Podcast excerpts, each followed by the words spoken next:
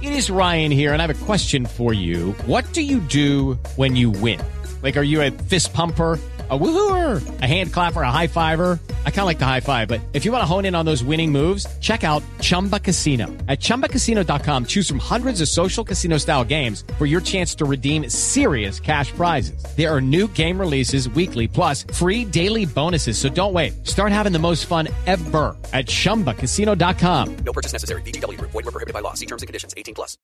With the Lucky Land slots, you can get lucky just about anywhere. This is your captain speaking. Uh, we've got clear runway and the weather's fine, but we're just going to circle up here a while and uh, get lucky. No, no, nothing like that. It's just these cash prizes add up quick. So I suggest you sit back, keep your tray table upright, and start getting lucky. Play for free at LuckyLandSlots.com. Are you feeling lucky? No purchase necessary. Void where prohibited by law. 18 plus terms and conditions apply. See website for details. With Lucky Land slots, you can get lucky just about anywhere.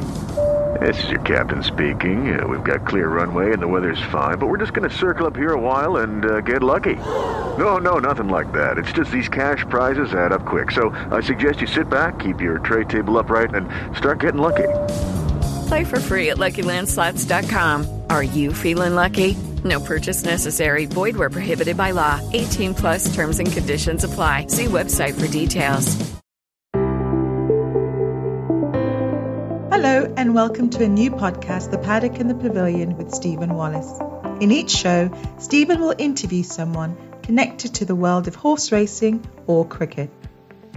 Hello, everyone. On today's podcast, I'm joined by former England cricketer and national selector Geoff Miller. Welcome to the Paddock and the Pavilion, Geoff. Thank you, Stephen. Looking forward to this. Ah, me too. Um, something else I found out this morning looking at Playfair, that's the cricket annual, the, Yeah. in 1974.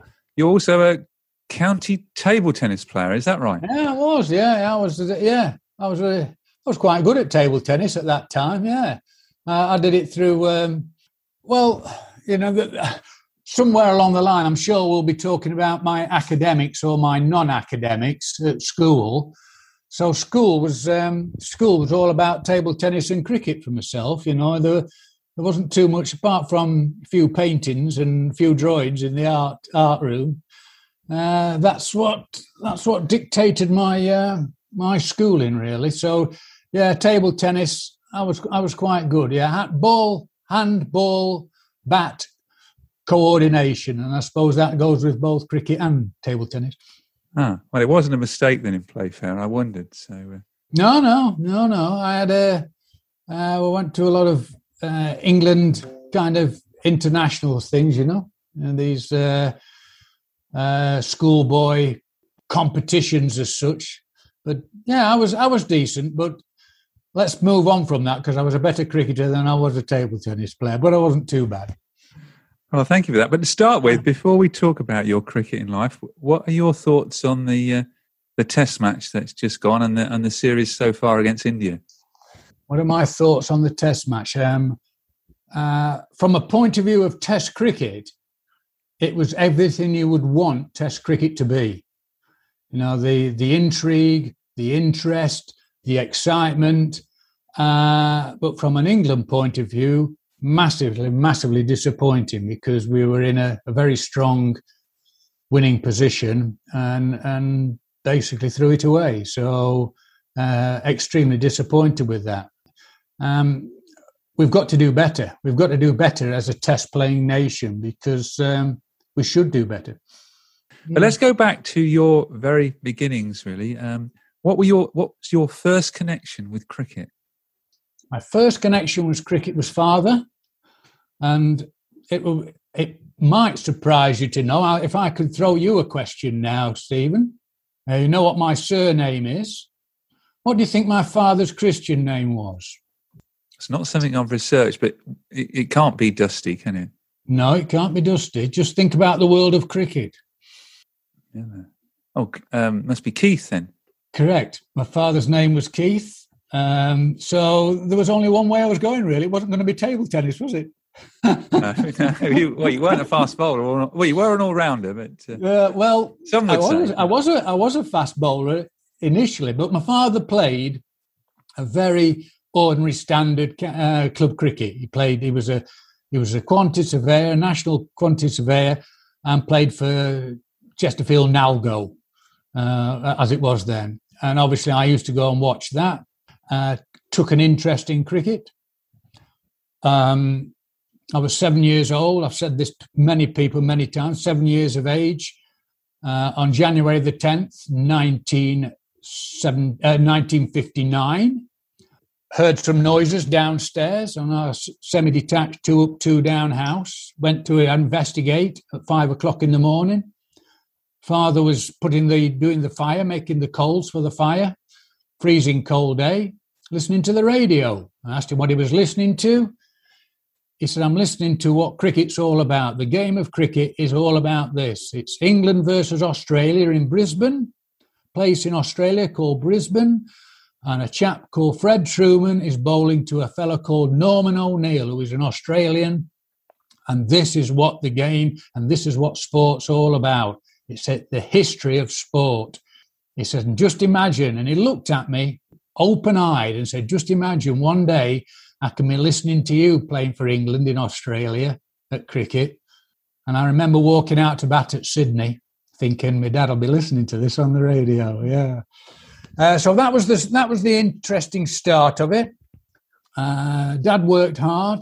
Uh, I could only go and watch him play on a Saturday. Never, never got the fundamentals from my dad. But a little fellow lived down the street on the cul-de-sac where we live, called Norman Vickers, who was a top top cricket fanatic. He taught me the fundamentals of the game, uh, the basis of a grip, of a bat, grip of a ball. You know, when you bowl little seamers, and around the back of his house, he used to throw a tennis ball at me, and I learned how to to bat and bowl.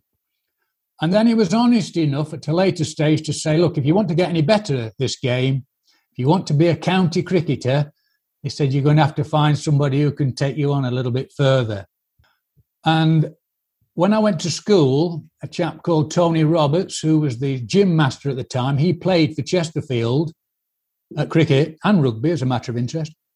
But uh, he he said, "You'll never be a seam bowler. You'll never have the stature to be a seam bowler." He said, "I'm a spinner. I'm, I bowl spin." He said, "I'll teach you how to bowl spin," and he taught me the, the fundamentals of, of spin bowling.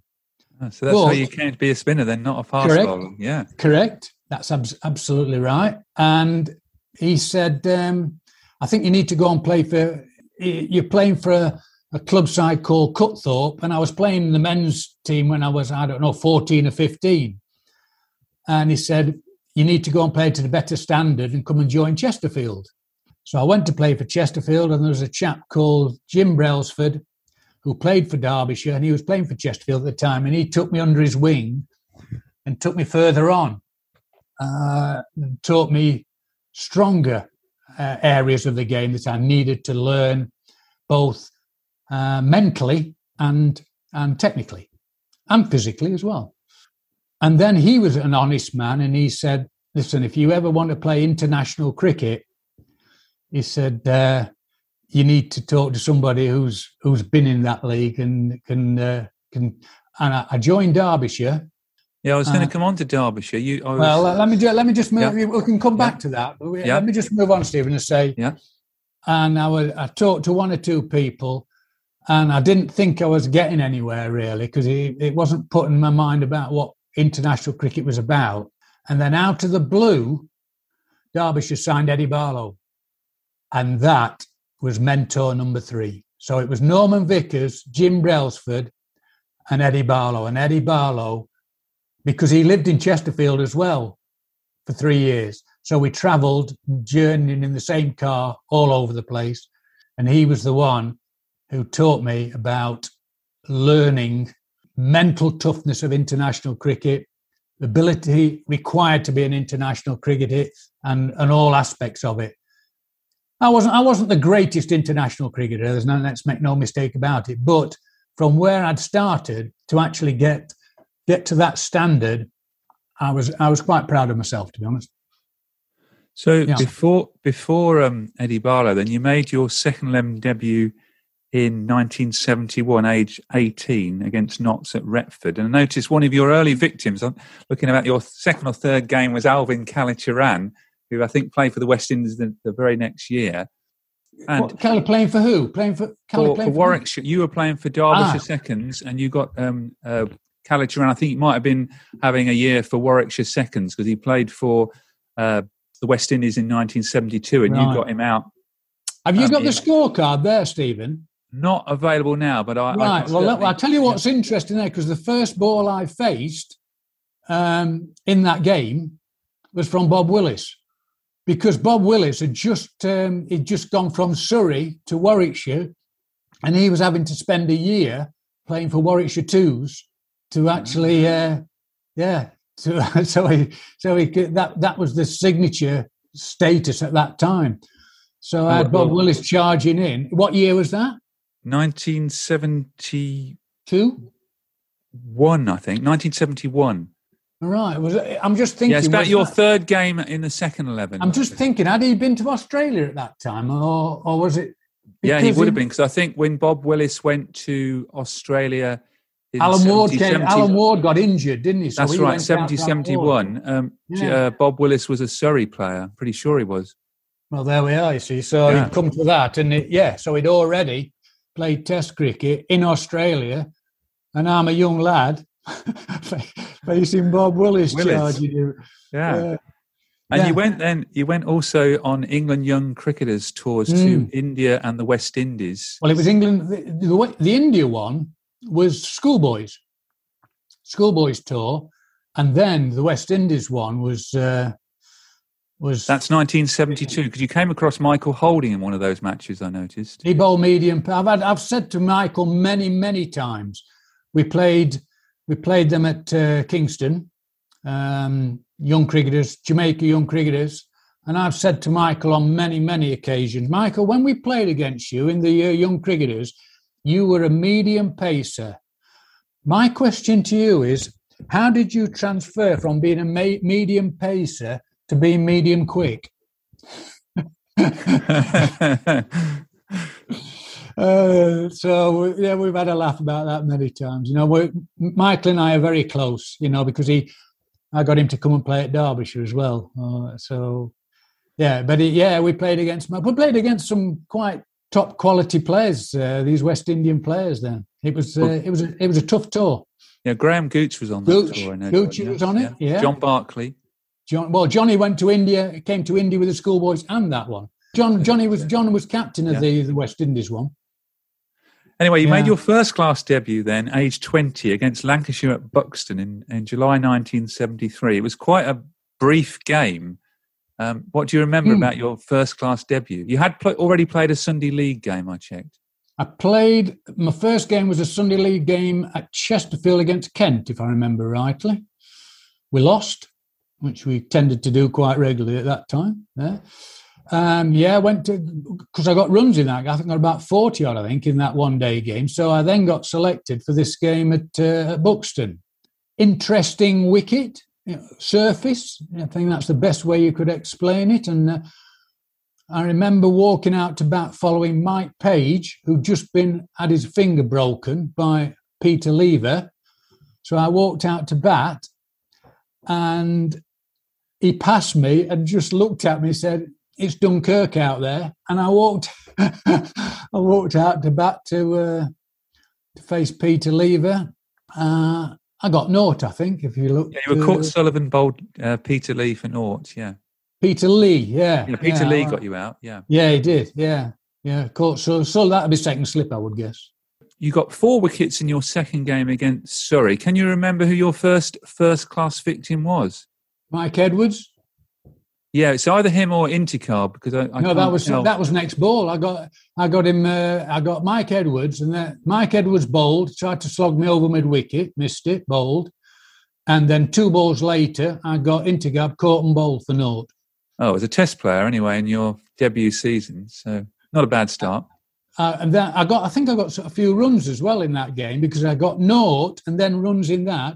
Then I got another another note or something in my next game. And then I think I got, I went to Portsmouth and got 70 odd against Hampshire, I think. How did you find your first season of first class cricket? Was it harder than you thought?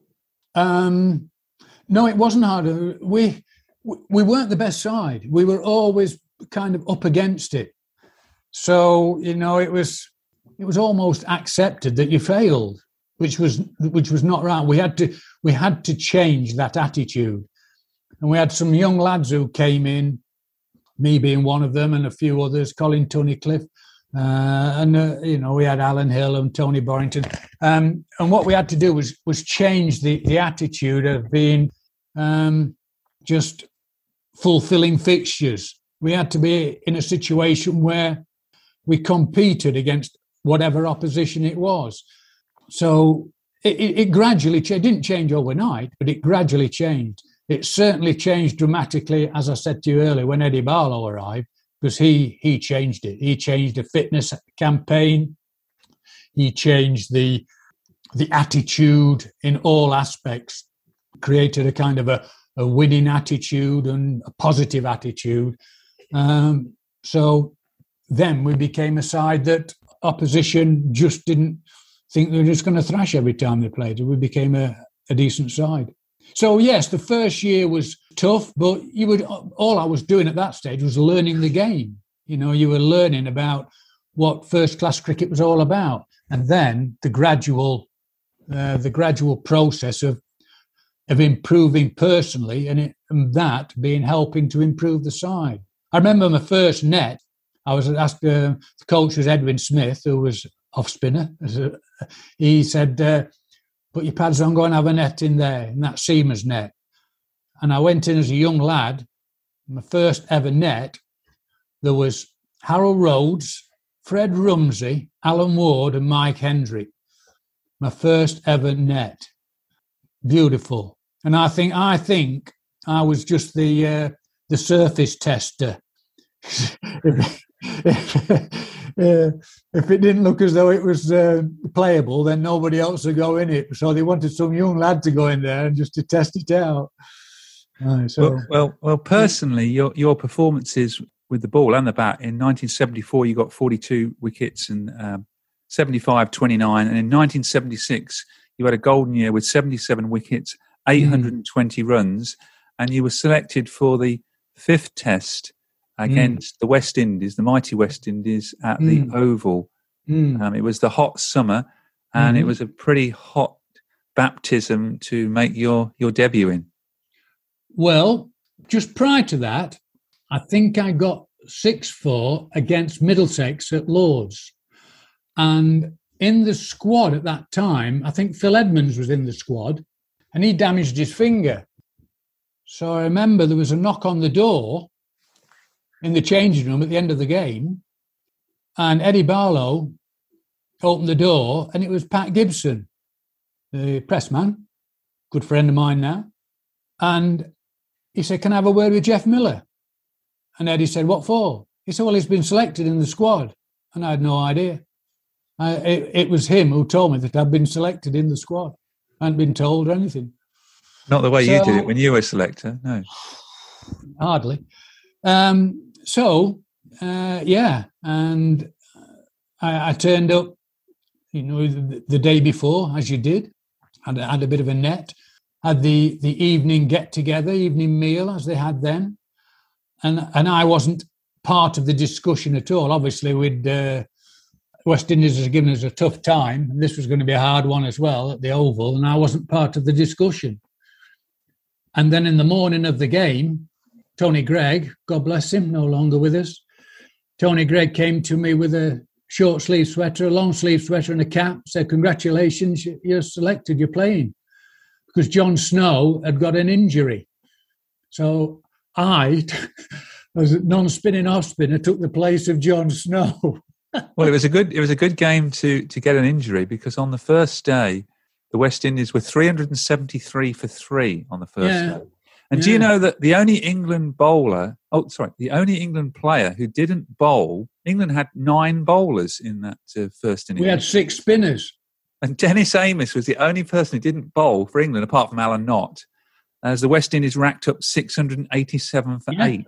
Yeah, I know. I know that very well, Stephen. Thank you.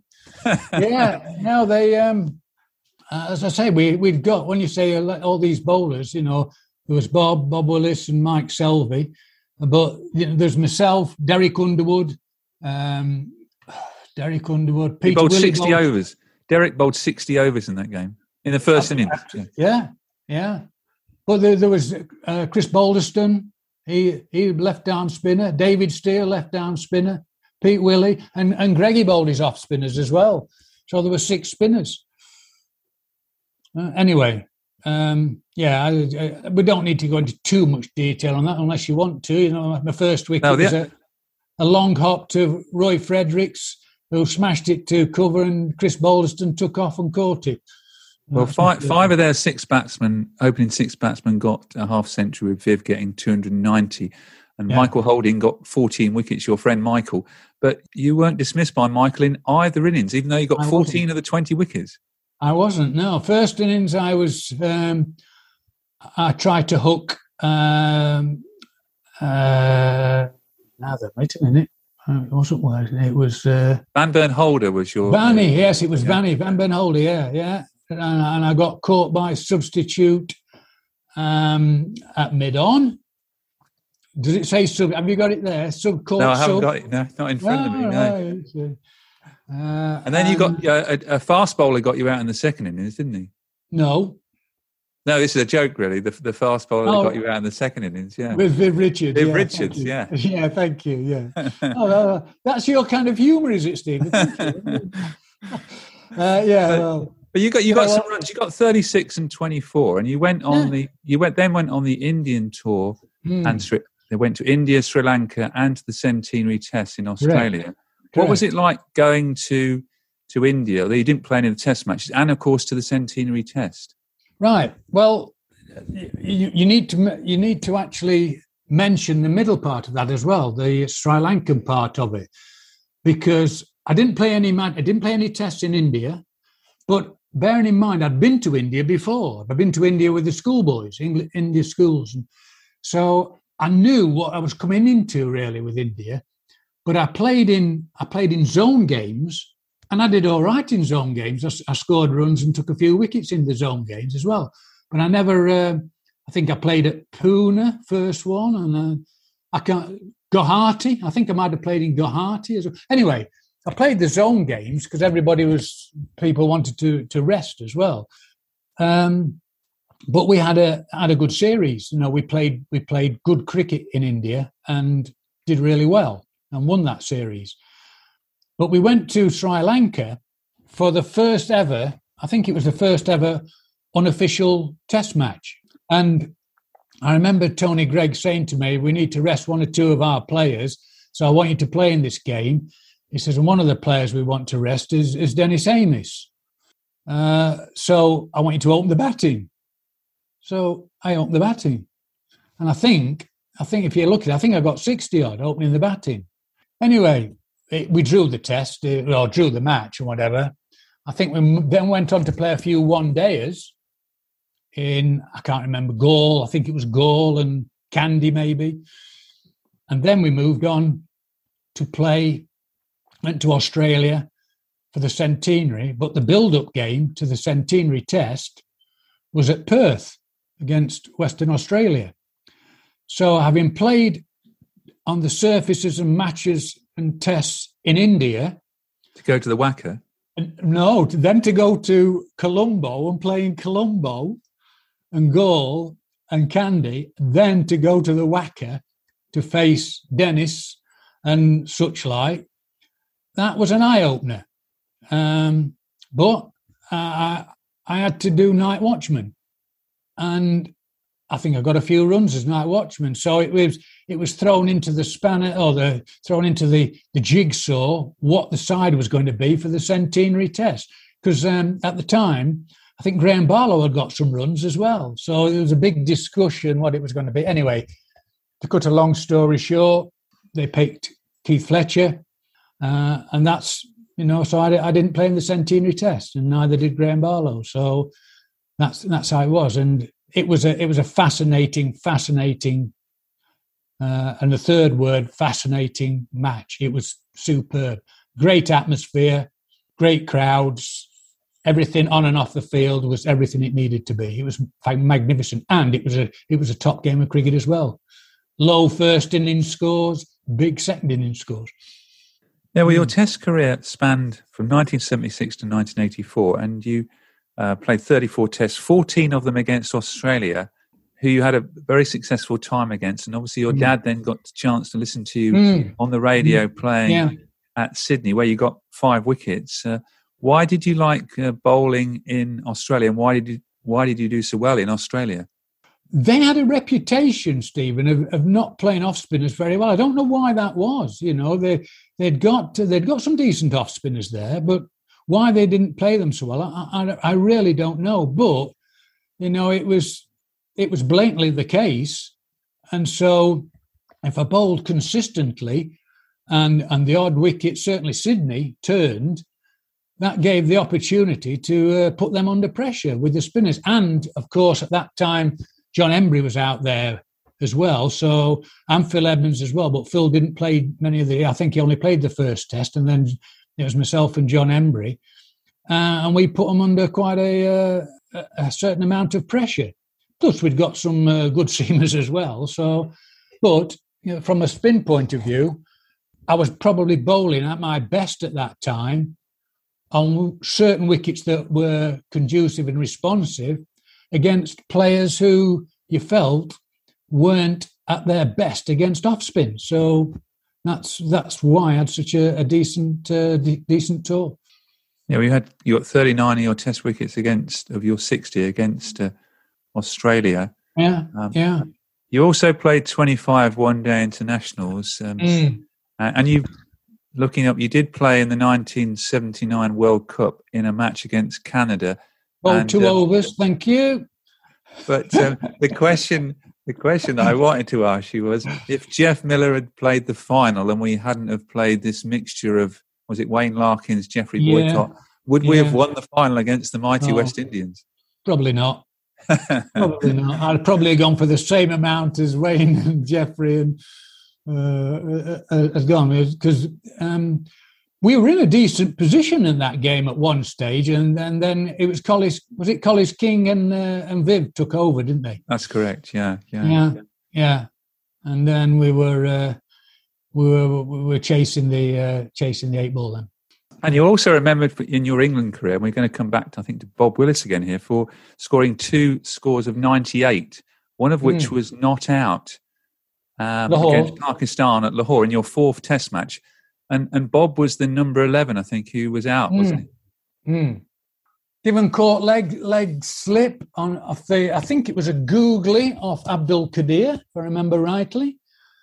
And if you're telling me that a googly that turned, that Bob Willis is going to get anywhere near it with his bat, then uh, I think you're joking. And he didn't get anywhere near it with his bat. But anyway, he was given out. So um, yeah, I was 98, not out at the time, which was, you know, it it was. I played quite well. I was happy with that because that was Abdul Qadir's debut in Test cricket, and obviously he moved on to to greater things. Uh, but yeah, I, I, played pretty well in that uh, in that game. But it was it was uh, it was a batter's wicket. That was the game I think where Mudassar batted got the slowest ever hundred, didn't he? I think. Oh yes, yes, yeah. Mm. So you don't blame yeah. Bob then? Uh, resting. Oh no, not at all. No, in fact, I can't remember. You put on quite a lot for the tenth wicket. About. I'm just going to say that I can't remember what score I was on when Bob came in, but he, had done really, really well. To be fair, you know, and we turned down a few runs here and there, you know, because it was more relevant. That uh, and anyway, 98, it's not bad. Not bad. No, no. And your final test match was another famous match, which actually last year during lockdown was was shown clips on the television when they were re- reliving some of the England West Indies matches. Was the match yeah. at Lords in the in the Blackwash series, the second test? Yeah. yeah. Um, you were run out in the first innings from mm. a long way, a long way from the boundary by Eldine Baptiste. But Correct. West Indies scored 344 on that last day. Mm. Um, did you feel when you were playing that game that it was to be your last match. I mean, the, you got Yes. the selectors axe that day. Were you expecting it? Yes.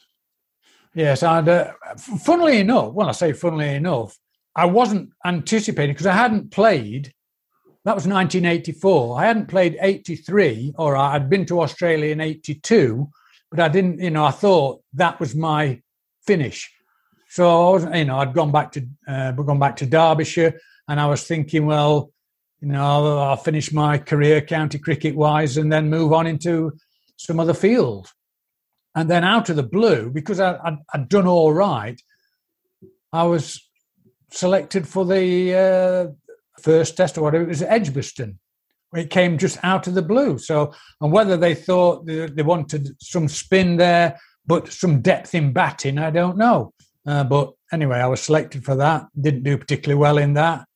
And then went to Lords, didn't do particularly well at Lords. So, yes, I knew at that stage. And I certainly knew uh, afterwards, uh, two days afterwards, when I got a phone call from the captain who said that um, I'm having a barbecue at my house on the rest day of the next test match, Geoff. He said, and I'd like you to come to it. I said, I'll be there. Don't worry about that. He said, Well, you'll have to drive from Chesterfield to come to it because you're not playing in the game. so, This was David Gower. Yeah. I didn't say who it was. You can say who it was if you want. But he, I've, I've, I've had this, you know, obviously, you know, I do a lot of after dinner speaking. So I've used that a few times with David being there. So uh, that that was that we used to call that dressing room humour, which was which was fine. I, I knew I knew that call in some way, shape, or form was coming. But were the West Indian side um, in 1984, were they the best ever side? Well, A, you played Good against, the best ever side you've ever seen? Good question. Um, very difficult to tell uh, between the West Indies side that I made my debut against, uh, that West Indies side, and probably the top Australian side as well, when the Aussies were really at their best, when Shane and uh, Glenn McGrath and, and, and the, the Waugh brothers, and you know, you can't really tell, but I, I would have thought that of all those sides, the debut side that I played against, which was uh, the 76, that would have taken some beating. Um, but as you say, you know, that a lot of it revolved, or they got plenty of batting anyway, but a lot of it revolved around the quality of the bowling attack. And that was Michael Holding, Andy Roberts, Wayne Daniel, Vanburn Holder. And then you come later on, and it's Malcolm Marshall, who was probably up there as probably the best. Um, Joel Garner. Uh, you can just you can just run through them all. Andy Roberts is still playing, so it, it was tough. It was tough, but I'm not sure if those two sides actually played against each other, which one would win. It'd be very tight. But I, I'd like I'd, I would also throw that Aussie side in as well because they could play. Well, I had Michael Holding um, on the podcast a couple of weeks back, and Oh yeah, he um, we're talking about that series in 1984, and the, I looked through the results, and England lost two Test by an innings, one by nine wickets, one by eight wickets, and the closest we got was a defeat by 172 runs. And he, he sort of smiled when I was on screen when I was reading out the scores. There we are. So I think, Stephen, to be fair, that answers your question, doesn't it? Mind you, when you get results like that, it also depends on the opposition, doesn't it? The quality of the opposition. You know, you when you when you're smashing through people. Well, we- there were some decent players, you know, playing against them, so they were they were they were top side, top side. And actually, I have to say, slightly disappointed to see the quality of where it, where they are now, West Indies wise, from that. Well, let's just go back to your county career. You played for Derbyshire between 73 and 87, then you went to Essex uh, between Yeah. 87 and 89, and back to Derby in 1990. Yeah. What was the highlight of your county career? Easy, easy answer. 1981 NatWest final, winning the NatWest final. I thought you'd say that. Yeah. It had to be that, you know, because what we'd done is travelled from a very, very ordinary side, as I said very early in our uh, in our conversation, very ordinary side, up to a side who sides knew they had to play well to beat us. And we'd got some, we at that time some real quality players. You know, we'd got Barry Wood, John Wright, Peter Kirsten, Steely, David Steele, Kim Barnett, and that's and myself, Bob Taylor, Mike Hendrick. It was it was a quality quality side, and we got some young players who were coming through as well. Colin Tunnicliffe and uh, and Paul Newman, good good cricketers. So yeah, that was the sign when we played Northampton. But what people don't tend to realise, we won that NatWest without beating the opposition. You know, it was the scores were level, but we'd lost less wickets. But what people forget and tend to forget, whether they look into it or not, we actually won the semi final without beating the opposition in that as well, because we played Essex and we beat Essex in the semi final by losing same scores but losing less wickets. So we actually won the semi final and the final without beating either of the sides. But yeah, that was that was the you know, and at the end to win the game, there were two Derbyshire lads, Colin Tunnicliffe and myself, two Derbyshire lads out there in the middle finishing it off, which again, that was special as well. Yeah, it must have been. Well, you, well, you retired in, in 1990, having taken 888 wickets, 12,000 mm. runs. Were you ready to retire in 1990? I was, I was ready to retire in 1986 because I was about to set up uh, a sports shop uh, in partnership with a good friend of mine who sadly has just passed away through uh, dementia, uh, Ernie Moss. We were oh, the footballer, yeah, yeah, yeah, footballer, yeah. yeah. He's just uh, he's just been um, he's had the what they tend to be the talk about being the heading problem because he was a typical old centre forward, centre forward. Yeah. yeah. yeah, Anyway, um, we we uh, see that's that's actually hit me. It, it hits me now. The, you know, we were very close and very very very sad to see a man as he was, a real gentleman and solid character, to to fall into that kind of disrepair. Anyway, uh, so that's what I was going to do. We were going to set up this sports shop and then open one or two, which we did. We opened another one in Matlock, one in Chesterfield, one in Matlock, and that's what I was thinking of moving into. And I think the last game of the season was against uh, Essex at Derby. And it was raining. I went running round, just uh, I like to do a little bit of running, and so did the Essex's opening batsman. And he said, Can I come for a run with you? Because obviously we knew each other very well from England youth to the West Indies and England team. So he said, What are you doing next year? I said, Well, I'm finishing. I'm going into the sports business. He said, Well, David Acfield's retiring, finishing, and we would you like to come and bowl off spin for us down there? So, oh, crikey, oh, I don't know. Uh, I wasn't thinking of it he said, "Well, give it a bit of thought. I'll get Doug and Doug Insole to give you a ring." So Doug gave me a ring. I went down to have a chat with him, and ended up going down there for three years. And that must have been must have been great fun playing at Essex. They were fantastic. You know, they you know the reputation of them at that time. I can only I can only say it's exactly how you would anticipate it to be because they could have as much fun on or off the field. But the captain, or it was Gooch at the time, but there's Keith Fletcher as well. It got to a stage, right? Click the fingers. Let's concentrate, boys. We've got a job to do here, and they could concentrate and they could play. They they could have fun. They could enjoy themselves. But when you got them on the field, they could play. They got some real quality players. So yeah, it was it was three super years. But I was as as I've, we've talked many times with Goochie and, and JK and such like, I was past my best. And I went back to Derbyshire to catch one or two catches at Slit, Roffey and Bishop, uh, and to see, you know, just to help them out, give them a bit of uh, senior advice, and was ant- maybe anticipating being involved with Derbyshire in some off-field capacity. Anyway, it didn't come to fruition, and um, out of the blue, because I would never ever thought, we've not even talked about it yet, Stephen, out of the blue, an agent said to me, Do you fancy doing some after dinner speaking? I said, After dinner? What do you mean after dinner speaking? He said, Well, telling some stories.